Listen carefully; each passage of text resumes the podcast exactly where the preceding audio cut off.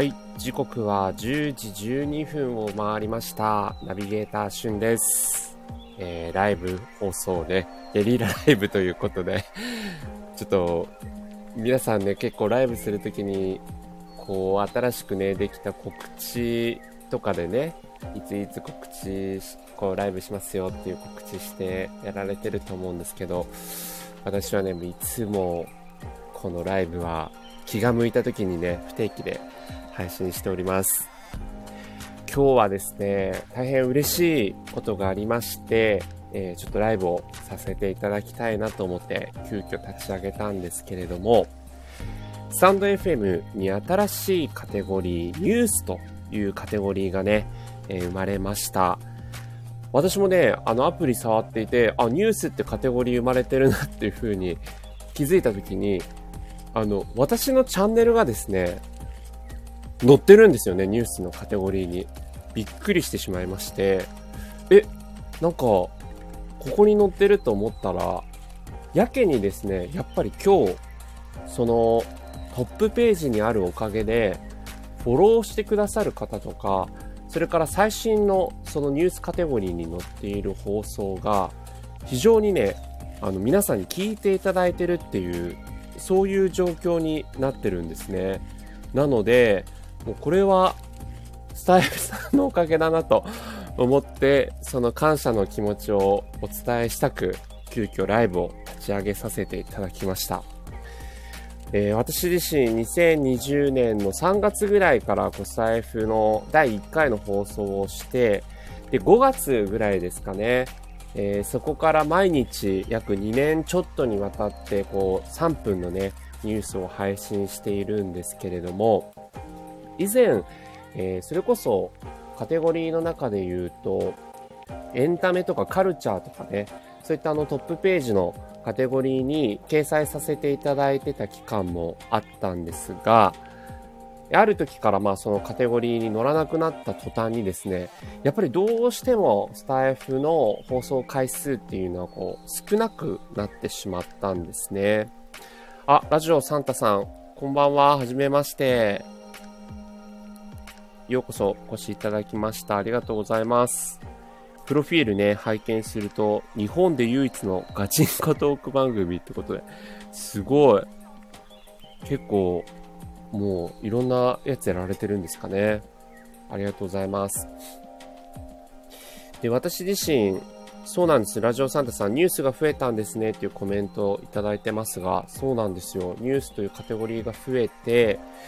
で、私自身、やっぱりそのトップカテゴリーに乗らなくなってからは、スタイフの再生回数がね、こう少なくなってしまったんですけど、ただ、あの、別にその再生回数のためにやっているというよりは、私自身がこういろんなね、トレンドをこうキャッチアップするのが自分自身好きですし、まあそういった情報を伝えて、まあ少しでも皆さんの役に立てればという思いで、あの、お伝えをしていたので、あんまりね、こう、えー再生回数とかが載ってる、あのーアナリティクスですか？とかは、そこまで普段は見ていませんでした。ラジオサンタさん、時事は必須ですよねってことです、はい、そうなんですよね。まあ、いろんな時事とか、まあ、それこそ何が流行ってるかとか、えー企業とかのね、キャンペーン、こんなのがお得なものあるよとか、まあ、そういったのを僕自身、こう知るのが好きですし、周りの人たちに伝えていきたいという思いで、このスタイフも始めていたんですけれども、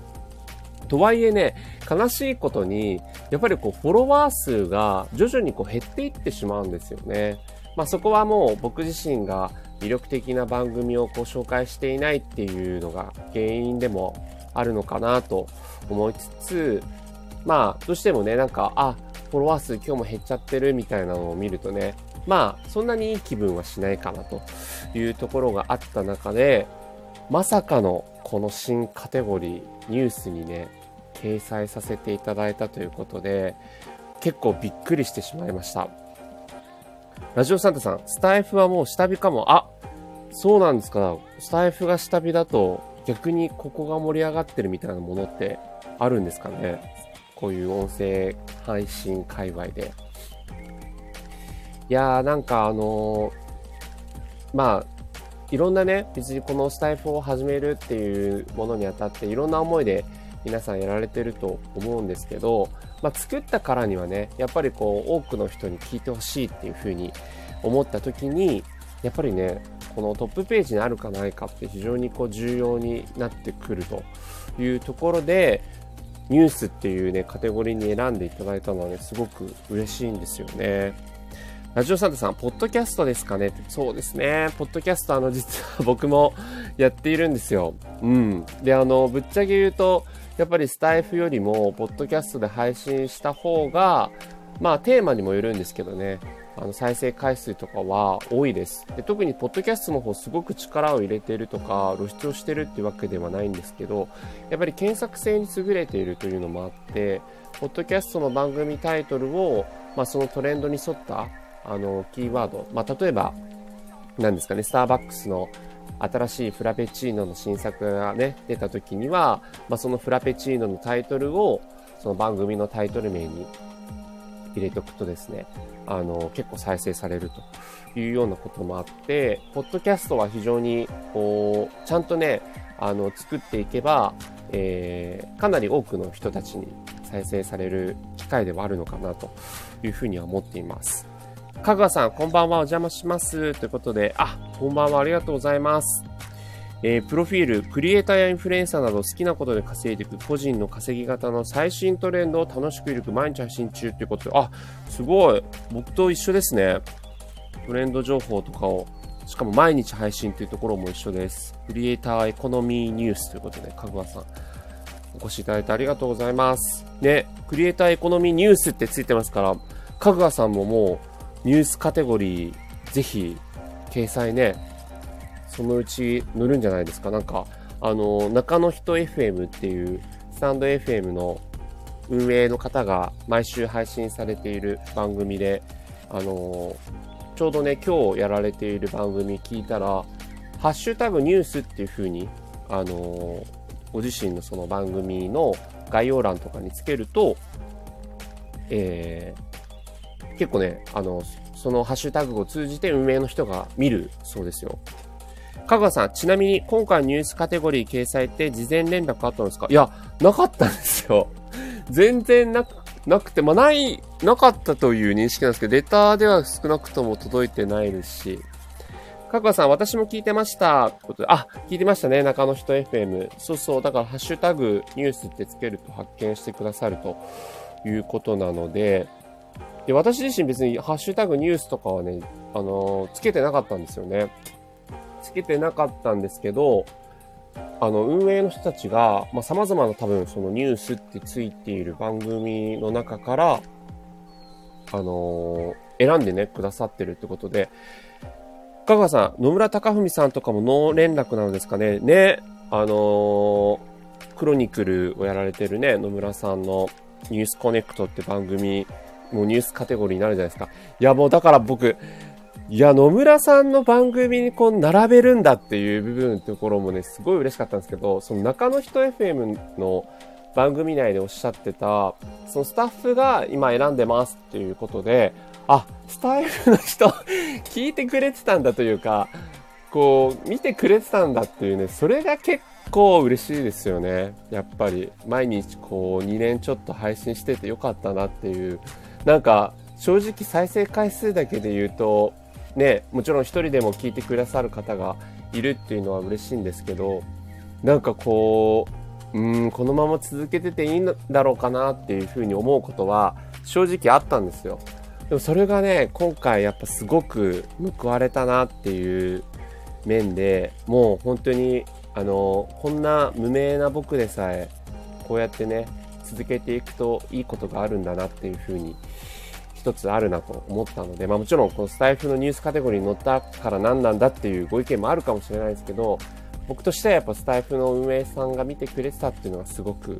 嬉しかったので、はい。かぐわさん、羨ましい、そしてすごいってことで、いやいや、ありがとうございます。ね、かぐわさんの番組もちょっとフォローさせていただいたので、聞かせていただきますね。はい。さとこ先生、ジャワ島のメイスヨガ講師さん、こんばんは。ありがとうございます。来ていただきまして。すごい。総再生回数1500回、いいね3700回、ありがとうございます。ということで、すごい良質な番組をやられてるんですね。ヨガ歴18年、瞑想歴12年ってことで、すごいですね。ヨガも瞑想も私自身やってますので、ぜひ、スタイフ聞く瞑想ラジオ、めちゃくちゃいい番組タイトルじゃないですか。素晴らしいですね。ありがとうございます。さとこ先生、前も聞いてくださってましたかね？はい。あの、今回ちょっと新カテゴリーニュースっていうね、ところに、掲載させていただいているので、その点のあの、お礼と、なんか感謝の気持ちを込めたいなという思いを込めてのライブを今やっております。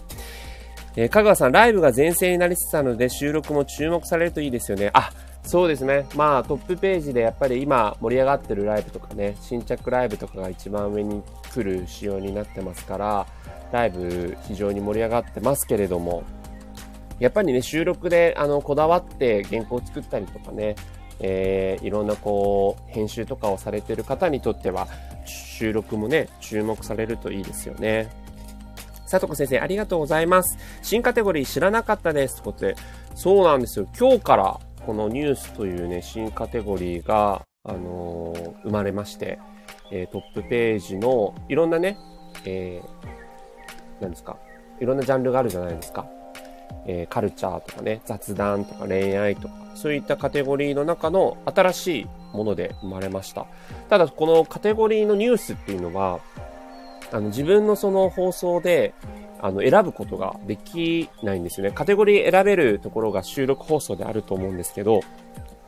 あそこにはですね、自分自身でニュースっていうカテゴリーが選べない仕様になっていまして、まだスタイフのあの運営の方がこのニュースっていうカテゴリーに、えー、掲載するチャンネルを選んでるということで、いや、これなんか僕のタイトルがですね、あの、スタイフ版王様のブランチ3分トレンドニュースっていう、まあニュースがアルファベットですけど、だからニュースってついてるものだったら、みんな乗るのかなと思って検索してみたんですよね、スタイフの、あの、虫眼鏡のマークから。そしたらニュースってカタカナとかも含めてですけど、つけてる人たちも結構いらっしゃって、あ、こんなにいらっしゃるんだっていう中から、まさかの選んでいただいてるんだっていうのがね、もう本当に感謝です。運営さん、ありがとうございます。かぐわさん、数少ない選ばれしニュース媒体として認められたってことですよね。ほんとすごいってことで。いやありがとうございます。かぐわさん。もうそう言っていただいて。うん。まあでもこれからね、あの中の人 FM でもおっしゃってましたけど、これからこのニュースっていうカテゴリーね、どんどんいろんな媒体が増えていくということで、あのー、そのあたりもね、非常に楽しみだなと思ってます。ラジオをね、やっぱ聞くにあたって、まあ、本当にこう、ながら聞きで、こう、いろんな人の雑談を聞いたりとか、まあ、それからね、あの、さとこ先生のように、こう、聞く瞑想とか、そういった非常にこう、実用的なものもありながら、まあ、音声媒体ということもあって、ニュースっていうね、側面を知りたいっていう部分も多いですよね。まあ、正直やっぱ、ボイシーとかでも、やっぱりランキング上位にあるのはね、日経のニュースの番組だったりとか、するので、まあ、そういった意味でね、このニュースカテゴリーも、これから利用頻度も、まあ、今はね、トップページの一番上の方にもありますから、高いのかなと思うんですが、えー、ラジオサンタさん、スタイフの検索なんか変ですよね。規則性がわかりません。佐藤先生、ラジオサンタさん同感です。ということで。うん。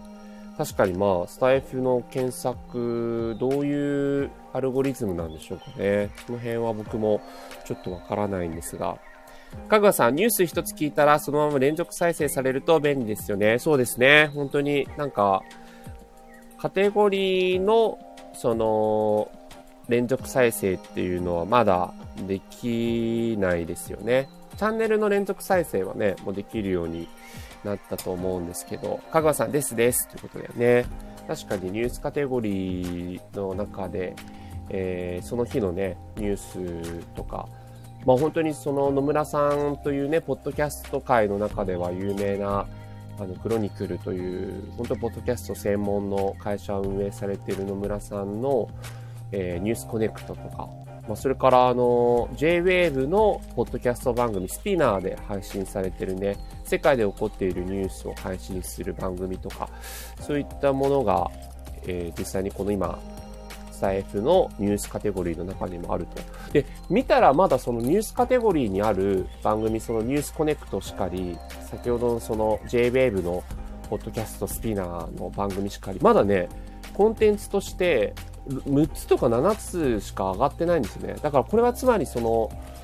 ニュースカテゴリーというところが生まれるというのにあたって、スタイフの運営者さん側が、まあ、その番組、そのニュースコネクトとか、そういったその JWAVE とかの番組に声をかけたのかなっていう気がしますよね。やっぱりその新しいカテゴリーで、スタイフの運営者さんが実際に選んでるっていう、今そういう状況なので、ニュースカテゴリーの品質がある程度の担保がないと、そのカテゴリーとしてのね、あわざわざ作ったって意味がないっていうことになるか、なんかすいません、これ、ん？じゃあお前の番組は、じゃあいい品質なのかっていうね。いや、これ、今自分で言ってて思ったけど、これ、これからちょっと頑張ったかなきゃな、より。なんか、今日このニュースでいっかみたいな適当な感じでやるのがもう、なんか今すごい自分で今自分にプレッシャーを感じました。さとこ先生、ながらでニュース聞けたらいいですよねって本当おっしゃる通り、そうですね。えー、ラジオサンタさん、Q が欲しい。うん。Q?Q ってあのー、あれですよね。ラジオ界の中の Q。ってことですかね。えー、かぐわさん、怪しいアイコンのニュースチャンネルは OEM っぽいですよね。にしてももう少し作り込もうよう、あ、作り込もうようと、あ、はいはい、ニュースっていうね、アルファベットでのやつですよね。いや、あれ、なんか、私も、え、なんだろうと思って見に行ったら、初めて知ったんですけど、すっごい番組数なんですよね。で、一つ一つの番組が、それこそ1分とか、ね、それぐらいのやつで、JNN、まあ、TBS 系列のニュース番組の原稿をそのまま女性の方が読まれてらっしゃるので、ね、なんか、あれだけの番組数やられてるけど、番組のアイコンはね、結構文字だけみたいな感じだから、怪しいとは思わなかったですけど、まあ、香川さんのおっしゃるとり、確かにもう少しね、作り、今回ね、ニュースカテゴリーにも、あの、掲載されましたしね、もう少し作り込まれてもいいかもしれないですよね。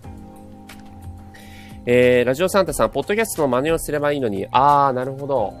うーん。ね、その辺どうなんでしょうね。なんか、もちろん、スタイフの皆さんも、これだけやっぱ、ポッドキャストも簡単に配信できるようにね、なりましたから、こう、ポッドキャストとの差別化も考えていらっしゃるとは思うんですけど、スタイフはね、とにかくこれだけの高性能なのに、それがまあその有料チャンネルを除けば、まあ、無料で聞けるし、配信もできるし、UI もね、本当に使い、まあ本当にもう2年ちょっと前の、まだその黎明期の頃から本当に使いやすいなと思いましたけど、今となってはもうめちゃくちゃいろんな面で使いやすいからね。うん。かぐわさん、でもだとすると、ブランチさんに少しは収益上げて、なるほど。全然考えてませんでした。収益問題。だから本当ね、これ、マジで嘘じゃなく、僕は別にスタイフで収益、もちろん収益ね、いただけたらそれすごい嬉しいですよ。それはもちろん嬉しいですけど、あんまり収益を目的にこうやってなかったんですよ。だ、だからこそ続けられてたみたいな面も正直自分の中でありまして。まあ確かにね、こうコンテンツとして提供するんだったらね、ライターさんとかだ、ね、そのナレーターさんだったら、まあコンテンツ提供にあたって必ず金銭的なものは発生すると思うんですけど、うーん、なんとこは別にまあでも、こう、良質なね、コンテンツを提供して、なんかそのフォロワーが増えてくれたらいいなって。正直ね、あのー、私自身、えっと、フォロワー数も2年ちょっとやってるんですけど、1000フォロワーにね、達してないんですよ。だから、えっと、スタイフさんの、あの、1000人以上のフォロワーの場合に、えー、ね、公認されるというか、何でしたっけ？その知識さえも忘れちゃうぐらい、遠遠くなっちゃったんですけど、えー、あ、SPP、ありがとうございます、かくらさん。はい。SPP ではないので、あのー、そのあたりもね、結果的にこう、ニュースカテゴリーがトップに出て、フォロワー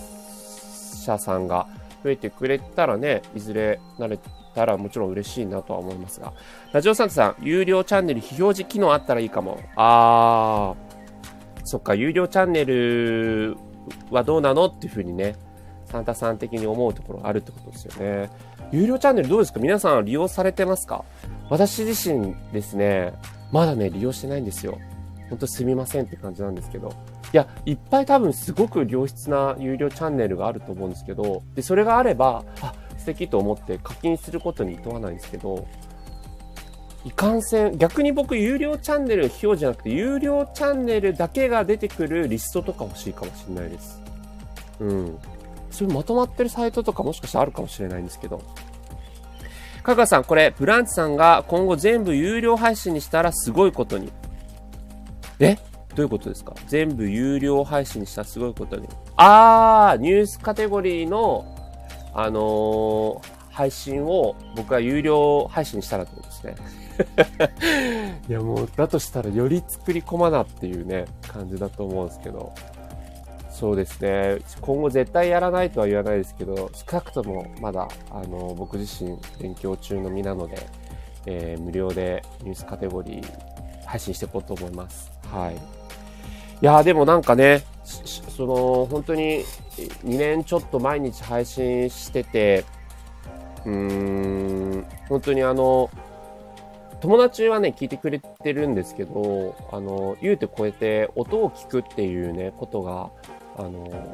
もう習慣化してる人ってまだまだ世の中的には少ないじゃないですか。なので、いやー、これどうしよう続けてていいのかなっていうふうにね、思ってはいたんですけど、とはいえなんかね、結構もう歯磨きと一緒なような、やらないと気持ち悪いみたいな形で、寝る前にこう配信をしていたので、ただそれをね、こう12時前になるべく配信しようと思ったのが12時過ぎちゃったりとかして、なんか日付的にね、7月24、25、26とかこう連続じゃなくて、24、24、26みたいな感じの日もあったりとかしてたんですけど、これからあれですね、なんか番組のね、なんかフォロワー数、フォロワフォロワー数を増やしていきたいと思ったら、配信時刻とかももうちょっと気をつけないといけないですよね。かぐわさんですよね。ノートも顔カテゴリーあって買いやすいですね。あ、そうなんだ。ノートってそうなんですね。へえ、確かに。そういうカテゴリー系だけでね、並べられてたら、それはそれで、なんか良質な番組に出会える。まあもちろん有料イコール良質かどうかはね、また別問題だとは思うんですけど、あの、そういったカテゴリーがあると、スタエフも嬉しいかな。ラジオサンタさん、有料無料でリストにしたらいいかもね。そうですね。うん。だからあの、今ね、自分たちのチャンネルもこう、有料と無料とかこう、なんですか、入り乱れてね、あの番組が、こう、新しい順とか古い順とか並べられてますけど、あそこがさらにね、カテゴリーが分けられるような形で、無料、無料リスト、有料リストって一つのチャンネルのね、あの、整理ができたらいいですよね。っていう感じですいません。なんか、スタイフの機能話になっちゃいましたけれども、逆になんか、せっかく来ていただいてるんで、このニュースっていうね、カテゴリーにおいて、まあ、皆さんがこう期待していることがありますか？その私のチャンネルでやるかどうかとは別として、なんか皆さんがニュースカテゴリーができたからには、まあそれは、あのこういうニュースがあったら聞きたいなでもいいですし、まあね、それこそかぐわさんなんてご自身でニュース番組配信されてらっしゃると思うので、ニュースカテゴリーでこういう風に配信していきたいということでもいいんですけど、なんかこう希望みたいなものあったりしますかね？えー、ラジオサンタさん、そもそも収録聞いてません。笑いってことで。あ、そうなんですね。そっかそっか。結構ね、まあ、もともとなんか昔話をして なんかこう、何ですか、なんか、先輩風吹かせて恐縮ですけど、昔は結構、あの、スタイフって狭いコミュニティ感が出てたので、お互いの番組をこう聞き合ってね、フォローしたりとかコメントし合ったりっていうのが、結構本当にこう、一クラス20人みたいな感じの感覚で、もう配信している人も限られてるので、すごくね、顔の見える、こう、規模感みたいな感じだったんですよ。で、今でももちろんね、コメントをお互いをこう、やり合ったりとか、聞き合ったりっていうのはね、あると思うんですけど、あまりにもこう新着番組が多すぎて、それは悪いことじゃなくて決していいことなんですけど、あの、なんかこう、マンモス校みたいな感じになっちゃった。同じ学年なんだけど全然知りませんみたいな感じになっちゃったので、逆にこう人ってね、選択肢が多いと選びづらいみたいなところあるじゃないですか。そういう意味で言うとこうね、なんか、あの、他の人の放送を聞くみたいなきっかけ作りっていうのがね、ちょっとこう、人によっては難しくなっちゃったのかななんてありますよね。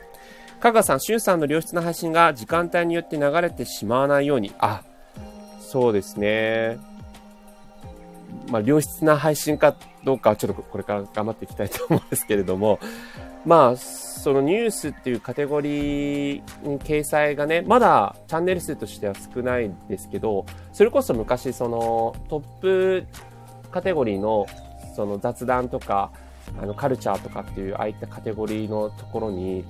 自分の番組が載ったと思ったら、そこのカテゴリーにアップロードする番組数が多すぎて、すぐにもうトップページからいなくなっちゃうみたいな、あのー、状況になったりしてたんですよね。うん。だから、ニュースカテゴリーがすごい増えたら、結構、自分の番組も、すぐに流れていってしまうのかなっていう。だから今回ね、このライブを始める前も、あのー、ニュースカテゴリーの方のもう一番上にあるっていうか、だからね、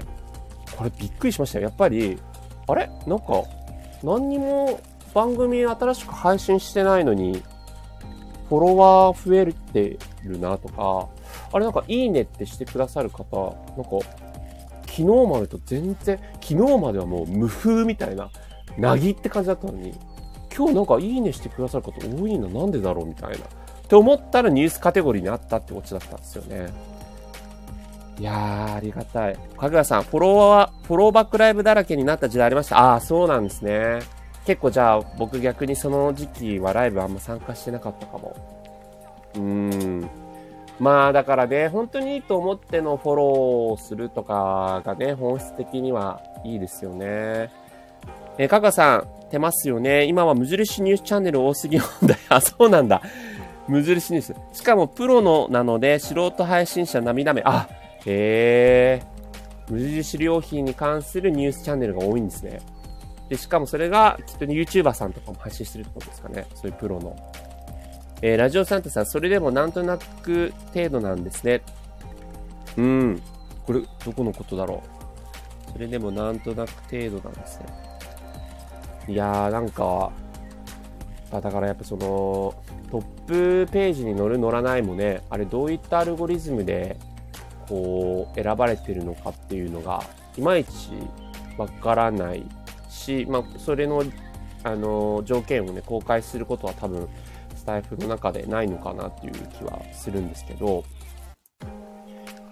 今回のね、ニュースカテゴリーの部分のところも、どうなんでしょうね。どういう基準で選んだんでしょうね。カカさん、ニュースカテゴリーのあの失踪アイコンのニュースのがあー。はいはいはい。ラジオサートさん、ニュースのトップページに載っても、なんとか、ああ、そういうことですね。うんうん。ねえ、だから本当に基準が、だ僕が思ったのはやっぱ、ある程度の番組配信数を、えっ、と、配信しているとか、もしくは、えー、結構頻度高くやってる。だからそのニュースって虫眼鏡通して検索した時も、すごくいい番組なのにもう配信が長らく半年以上ありませんみたいな感じのものもあったので、配信を続けてるっていうこともおそらくニュースカテゴリーに乗るための秘訣なんですかね。ラジオサンタさん、ヤフーニュースに載ったらビビりますよ。確かに、そうですね。ヤフーニュース、すごい影響力ですからね。日本で一番見られているニュース記事。かがさん、プロの配信が配信者の配信を押し出すのってちょっとスタイフらしくない、優しくない世界。あ、そうですね。うーん。かぐさんおっしゃる通り、スタイフはね、やっぱりこう、そのチャンネルのフォロワー数も、その、他の人からはね、見られないような仕様に未だになってますよね。でそれは本当に、やっぱり、こう、創設者の、あの、方の思いが実際に反映されてるというか、優しい世界っていう部分。いいね数もね、他の人から見られないっていう意味では、いや、私的にはだからそういった部分もすごく好きで、なんかこう、決してマネタイズすることは悪くないですし、むしろそれがないとこう継続していけないっていうものも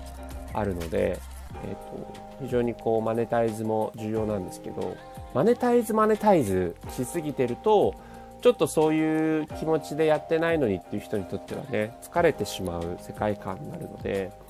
まあそういった意味で言うと、財布っていろんな機能がついて、未だに根底は優しい世界観なんだけど、たまにね、ちょっとそういう、まあ言葉は強烈かもしれないですけど、弱肉強食的なね、意味合いになっちゃうような新機能だったり、こう運営方針っていうのはね、垣間見えちゃうっていうところはあるかもしれないですよね。ラジオサンタさん、いいね、フォロー数は掲載した方がいいと思います。ああ、そっか。ラジオサンタさんはそういうふうにね、思って、まあそういうのいろんな人いらっしゃいますよね、やっぱりね。うん。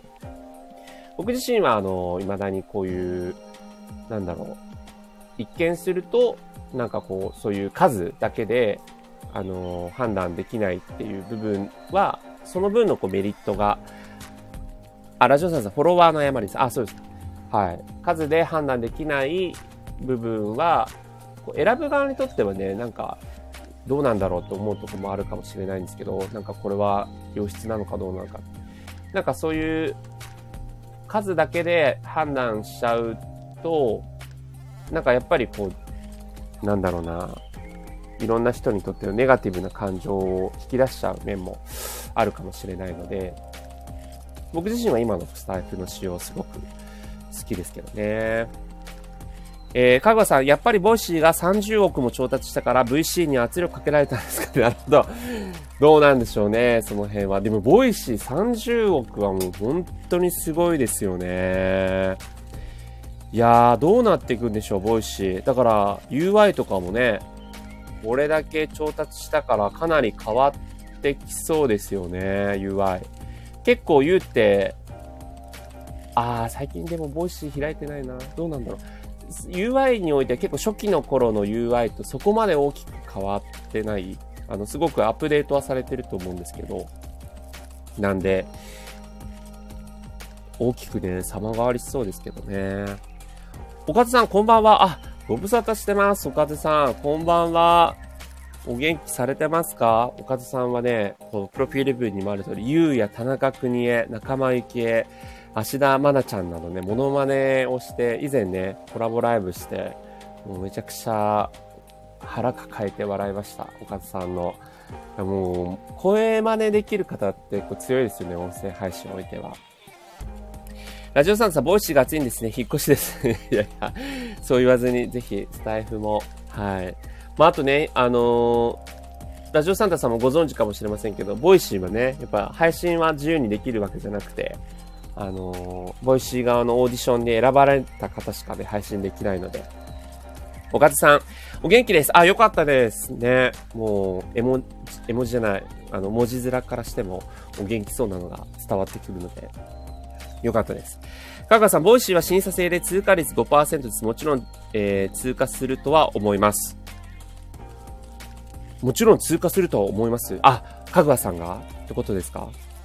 ラジオサンタさん、そういうのありましたね。 Voicy、残念。そうなんですよ。なんです。通過率がね。でもね、これ、 Voicyも、あのー、昔、その黎明期は、こういった審査制じゃなかったんで、私もプロフィール文にね、今に 過去の栄光にすがってて、情けない面もあると思うんですけどね、 Voicyで配信してたんですよ。あの、黎明期の頃は、 Voicyって、それこそ、うーん、まあ、よっぽどのことじゃなければ、誰でも配信できる時代だったので、それこそこういう、あの、今やらせていただいているトレンドニュース的なのね、配信してたんですよね。えー、かがさしゅんさんがです。あ、私？いやいやいやいや、もう、審査通んないですよ。一回多分、それこそね、やったと思います。どれぐらい前か、1年半ぐらい前ですかね、コロナ期間中に1回だけやったと思いますけどね、もう、うんともすんとも言わず、あの、音沙汰なしっていう感じで。かかさん、そうなんだなんと、うん、そうなんですよ。あの、配信してたから、えー、ね、 Voicyでね、あの、自分の番組ね、まだ聞けるんですよね。検索すれば。そういう、なんか、新たに配信はできなくなったけど、あの、あ、古い放送残ってるんだと思って。まあ、いつまで残ってるかね、わからないんですけど。だからもう、なんでこう配信できなくなっちゃったかっていうと、えっ、ー、とね、確か2ヶ月か3ヶ月ぐらいね、配信をしなかったのかないや、そんなに配信しなかったのかよ、自分って未だに後悔してるんですけど、で、そうすると、新たにその新規で配信するためのパスワードが、あの、交付されなかったので、それで、はい、配信されなかったんですけど、とはいえね、あの、 Voicyの方も、まあ、配信されるっていうことに関して、その、音声配信界隈に詳しい人にとっては、あ、すごいですね、よくあれで配信してますねってなりますけど、だし、あと、スタエフよりも多分、 Voicy聞いてるっていう人の方が、どうなんでしょう悲しい、スタエフファンの僕として、まあ、 Voicyもファンですよ。でも、こう、スタエフを今ね、使ってる僕としては、なんか、 Voicy聞いてますの方多い気がするんですけど、 Voicy配信してますっていうことがそんなにすごいっていう風になるかどうかっていうと、一般的にはそれはあんま知られてないんじゃないかなと思うんですよね。うん。わかんないけど。だから、で、だだし、あと、 Voicyに、じゃあ配信できるようになりましたってなって、じゃあ、 Voicy側の方ですごく、こう、ピックアップされるかっていうと、それはまたスタエフと同じく別問題じゃないですか。そういう意味で言うと、 Voicyのチャンネルも今めちゃくちゃ多いから、その中で配信されるようになるには、まあよく、なんか、音声配信されてる方のね、あの、著名な方もおっしゃってますけど、やっぱりこう他の SNS とかブログとか、うん、まあ、そもそも著名な方とか、そういったこう、他の面での、あの、バックグラウンドがないと、音声配信してもやっぱりこう、その、俗にインターネットの海に沈むっていうか、なんかそこでこう、漂流するって感じはありますよね。えー、ラジオサンタさん、 Voicyで聞いたことありませんあ、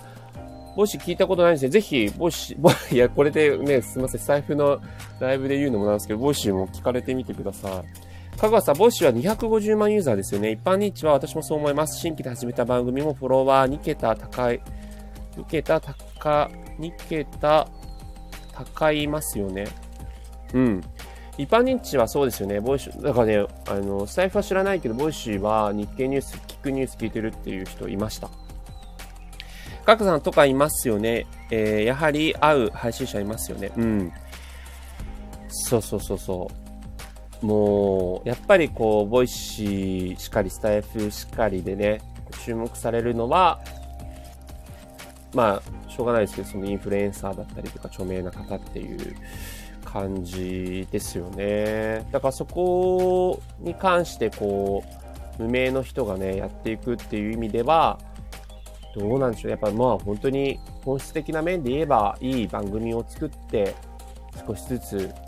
あの、ファンを増やしていくっていうことなのかなと気がしています。ラジオサンタさん、私はほとんどポッドキャストですね。えー、スタイフはライブを聞いてます。あ、そうなんですね。なんで今日も聞いていただいてありがとうございます。結構ね、あっという間に、あの、ゲリラライブしたら、もう40分ぐらいね、喋ってますけど、11時までにはじゃあ終わりますね。はい。あの、ガガさん、そしてラジオサンタさんもお付き合いいただいてありがとうございます。逆にラジオサンタさん、ポッドキャストはどういう番組を聞かれてるんですかね。そして、なんか、ポッドキャスト自身もですね、まあ、えっと、私自身同じ番組タイトル名でやってるんですけれども、うーん、ね、音声配信来る来ると言われて、どうなっていくんでしょうかね、今後は。まあ、それこそその、もう懐かしのクラブハウスの熱狂時代がまあ、ね、本当にブームみたいな形で、あの時夢中になってた人も、それで音声配信をやろうとか、あとは音声を聞き始めた、音声を聞く習慣がついたっていう方ね、もう一定数いらっしゃいますけど、やっぱりまだラジオ聞く習慣ないんだよね。音声配信そんな聞かないんだよね。あ、ポッドキャスト聞いたことないよねっていう人がね、多いですからね。これから、なんかこう、この音声配信がまたこうブレイクするきっかけとなるものはどういうものなのかなというふうに思いますね。ラジオサンタさん、えスタイフはライブ放送が少なくて残念です。ポッドキャストでは NHK ニュース、日経マネーの扉などなどです。あ、なるほどね。じゃあやはりこうメジャーな、えー、ポッドキャストを聞かれてるってことだと思うんですけど、ポッドキャストで言うとね、本当に著名な方がポッドキャストを配信するようになっても、相当 Spotify とかがね、力入れたり、 Audible もね、力入れ始めてますから、あの、ポえっと、Spotify で言うと、渡辺直美さんもね、世界中で聞かれるような全編英語のポッドキャストを配信するようになりましたし、まあ、日本で言うと、加納姉妹とか、ケミオとか、えー、その辺の著名人が、ポッドキャストでね、人気番組作ってますよね。えー、香川さん、かつて引き合いに出されていたアメリカ420億のグラフ、それの規模に今も全然達していないので、今はそのグラフでなくなりましたよね。うん。そうですね。だから、その、アメリカと最も大きな差としては、アメリカってやっぱり移動距離が長くて、かつ車社会っていうところなので、まあ、その中でこう、ポッドキャストが聞かれるっていうところありますけど、まあ、日本って地方だともちろん車社会ではありますけどその人口が集中している東京がねあまりにも公共交通機関があの非常に、まあ、電車バスしかりあの優れているので、まあ、その通勤通学中に聞くっていう習慣がつく人はつくんですけど圧倒的にねやっぱり人口規模とかそういった習慣が違うなっていうとこありますよねラジオサンタさん、えーブランさんめっちゃ詳しいですね。ブランさん。あ、かぐわさんってブランさんっていうこ、っていうお名前なんですか？えー、かぐわさん、叶姉妹さんもマツコ会議に出てましたが、あれ、 Spotify の広告だと見ています。でもそうやってじわじわとポッドキャスト勢は認知を上げてますよね。はい。そうだと思います。 Spotify からもちろんその、ギャラをね、お支払いして、叶姉妹さんに、あの、喋っていただいていると思います。ケミオさんも多分そうなんですよね。とか、渡辺直美も多分そうだと思うんですよ。渡辺直美だけ呼び捨てですいません。とか、あと、氷川きよしさんもやってましたよね。僕は氷川きよしさんの料理番組も結構好きで、自分が料理作りながら、氷川きよしさんの料理番組ね、聞いたりとかするのも好きだったし、自分も、なんだったら、その音声で料理番組できないかなって考えてたこともありました。うん。まあ、だからそれだけやっぱね、こう著名な方とかを起用されてっていうのはあると思うんですけど、そうじゃないケースでね、古典ラジオさんとか、まあ、それこそそのクロニクルのね、方とか、あの、著名ではないけど、ポッドキャストで良質な番組を作って、どんどん認知を上げているっていうケースありますよね。だから、まあ僕自身も、スタイフはスタイフのこう温度感というかやり方でやっていくんですけど正直そのポッドキャストのポッドキャストの方で番組作りをこうこの同じ3分トレンドニュースっていう番組ではなくて別の番組も発信してるんですけどそれでそれこそそのポッドキャストアワードアカデミー賞みたいなね感じのポッドキャスト界にもあるんですけどそれにねノミネートできたらもうそれこそ今日のこういうニュースカテゴリーに掲載していただいたっていうのとね、えー、同等にめちゃくちゃ嬉しいことかなと。まあ、本当にこうスタイフのニュースカテゴリーに乗るのも難しいのかもしれないですけど、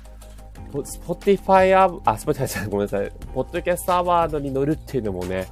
もうそれこそあまたある番組の中で、こう、最高に難しいことだと思うので、でもそうなんですよ。その楽しみながらやりたいという思いもありつつ、正直そういう、